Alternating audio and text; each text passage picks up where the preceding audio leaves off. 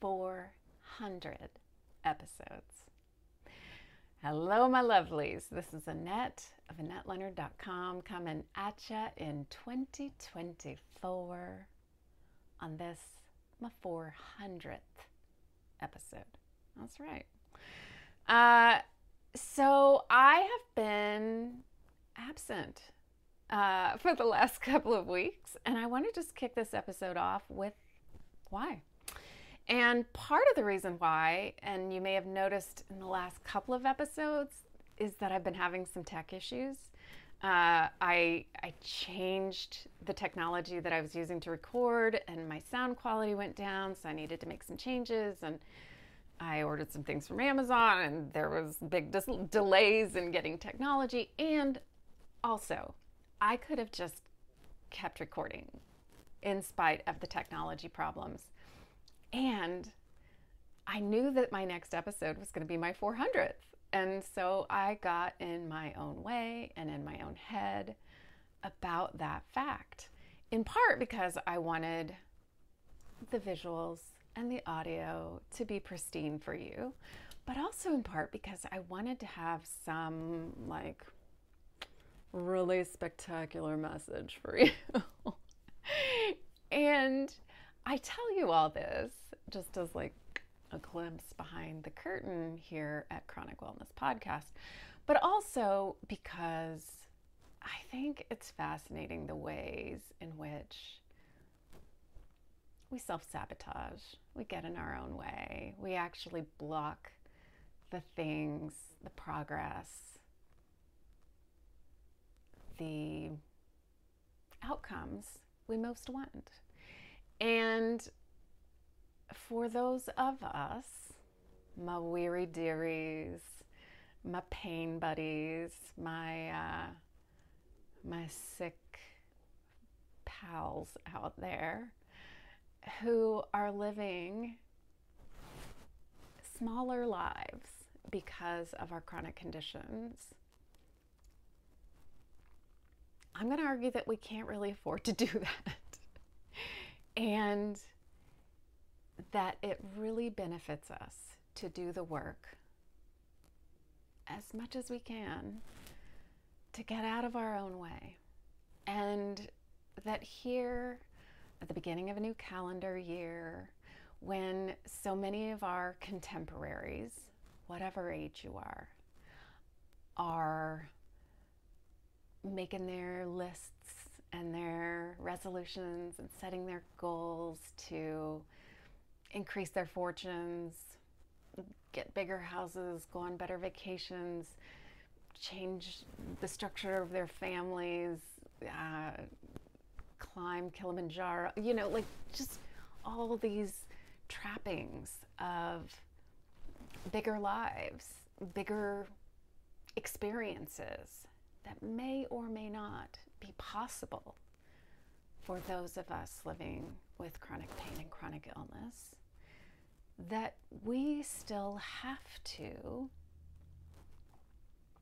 find meaning, find why, find ways to put the life in our days, to put joy and meaning and value back into how we put one foot in front of the other and keep going.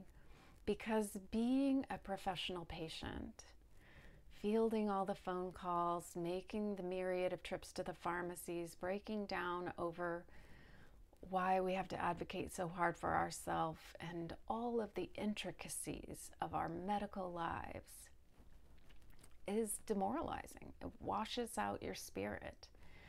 And so, finding the things that light you up and bring you modicum of pleasure and spell joy in your heart must, must, must be cultivated. And whether that's a small plot of land in a window box, or a chicken you feed every day, or reading your children to sleep every night, what are the commitments that you are going to make to yourself to put you on the right path? And maybe that's the way you know you want to be eating or tending to your creative side better. The and honestly, we do not need to wait for the start of a new year. We can start it at 6 p.m. today. We can start it at noon tomorrow. We can start it with any sunup. I mean, the beauty of having a sunrise each day is that we are given a fresh opportunity every 24 hours. we don't have to wait to turn over a whole new calendar page to begin.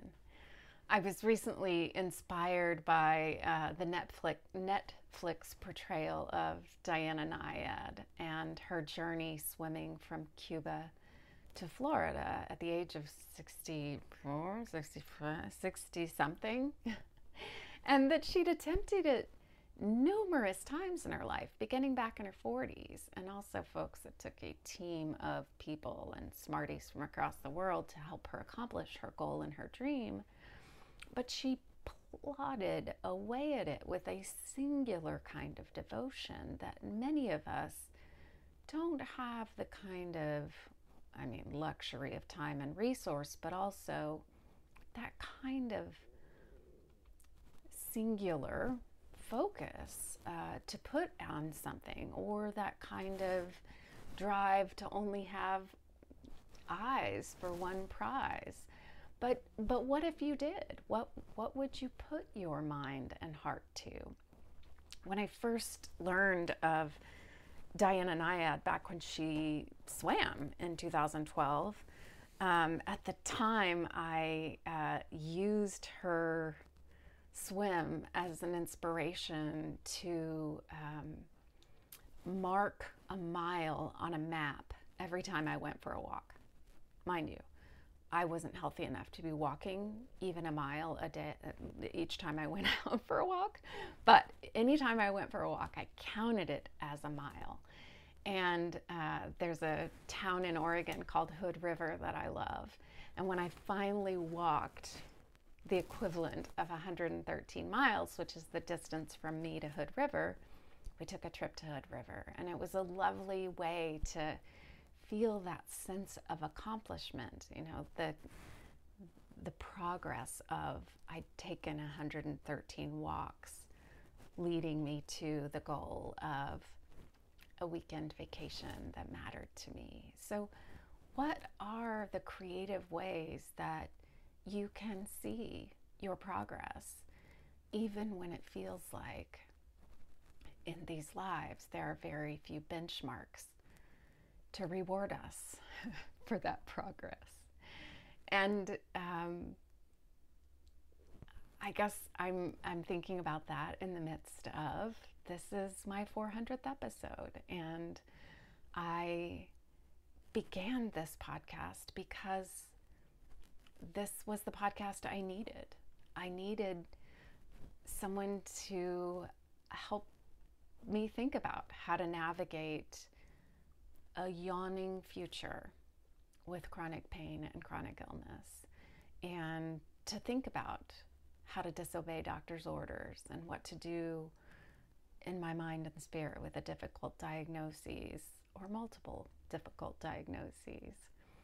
And here we are several years later and uh, and doing this work matters to me and is one of the things that helps me get out of bed in the morning and put one foot in front of the other and continue to keep going because the connection I have with you adds real value to my life even though I still don't understand like SEO or how to make videos that go viral or get attention. I trust that the few of you who show up here are finding value or you wouldn't come back.